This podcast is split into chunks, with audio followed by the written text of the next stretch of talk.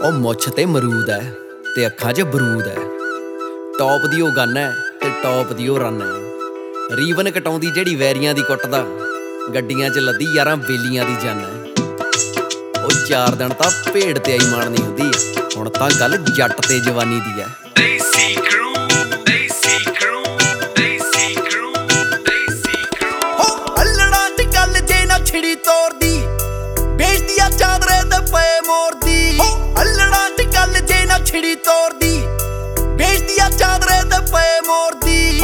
ਮਾਰ ਲੈ ਲਕਾਰਾ ਜੇ ਨਾ ਵੈਰੀ ਟਾਈ ਦਾ।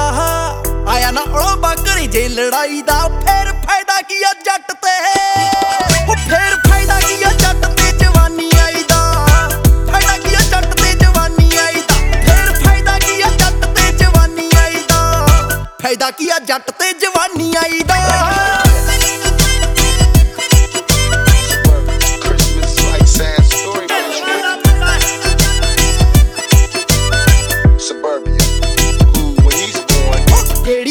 ਤੇ ਨਚਾਏ ਨਾ ਜੇ ਰਿਮ ਕਰਦੇ ਆ, ਰਾਟ ਨਾ ਪਵਾਏ ਨਵੀਂ ਨਵੀਂ ਥਾਂ ਤੇ ਆ।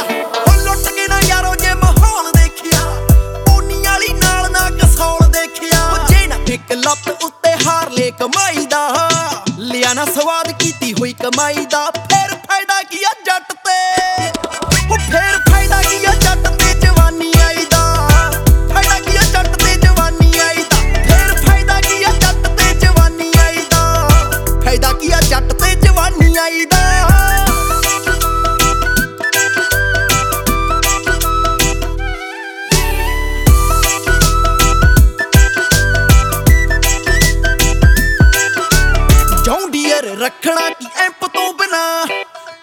ਪਵਾਇਆ ਜੇ ਨਾ ਰੈਂਪ ਤੋਂ ਬਿਨਾ। ਹੋਏ ਉਹ ਕਿੱਥੇ ਛੱਲੇ ਮੁੰਦੀਆਂ ਦੇ ਕਾਬਲਾ? ਜਿਹਨੇ ਸੇਲੀ ਨੂੰ ਸੁਣਾਇਆ ਨਹੀਂ, ਉਹ ਸੋਨੀ ਪਾਵਲਾ। ਹੱਥ ਸਿਰ ਉੱਤੇ ਹੋਵੇ ਫੁੱਲ ਵੱਡੇ ਬਾਈ ਦਾ। ਰੌਲਾ ਫੇਰ ਵੀ ਨਾ ਪਵੇ ਅੱਤ ਦੀ ਕਰਾਈ ਦਾ। ਫੇਰ ਫਾਇਦਾ ਕੀ ਆ ਜੱਟ ਤੇ?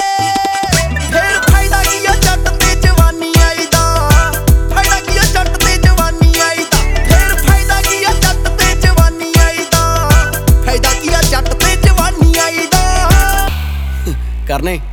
ਆ ਜਾ ਕੇ ਆਓ ਖੰਨਿਓ, ਕਰਾ ਕੇ ਮੁੱਛ ਕੁੰਡੀ ਗੋਰੀਏ। ਨੀ ਚੰਡੀਗੜ੍ਹ ਜਾਵਾਂ ਰਾਜਪੁਰੇ ਕੋਲ ਦੀ। ਫਾਇਦਾ ਕੀਆ ਸੋਹਣੀਏ ਜਵਾਨ ਹੋਏਦਾ ਪੱਕੀਆਂ ਦੇ ਲੰਗੇ ਨਾ ਜੇ ਸ਼ੁਰੇ ਕੋਲ ਦੀ। ਜ਼ਿੰਮੇਵਾਰੀ ਘਰ ਦੀ ਚੱਕੀਆ ਦੇਰ ਤੋਂ। ਲਾਣੇਦਾਰ ਉੱਠਣ ਨਾ ਦਮਾ ਚਿਹਰ ਤੋਂ। ਇੱਕੋ ਇੱਕ ਜੱਟ ਦੀ ਪਸੰਦ ਗੋਰੀਏ।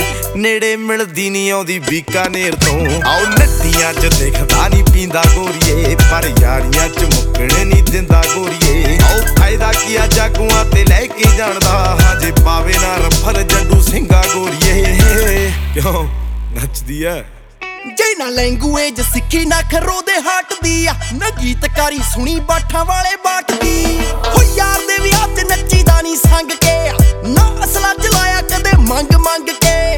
ਹੋ ਦੇਖਿਆ ਨਾ ਐਂਡ ਕਰਕੇ ਤਬਾਈ ਦਾ। ਜੇ ਨਾ ਵੀਡੀਓ ਬਣਾਇਆ ਵੈਰੀ ਦੀ ਕਟਾਈ ਦਾ। ਫੇਰ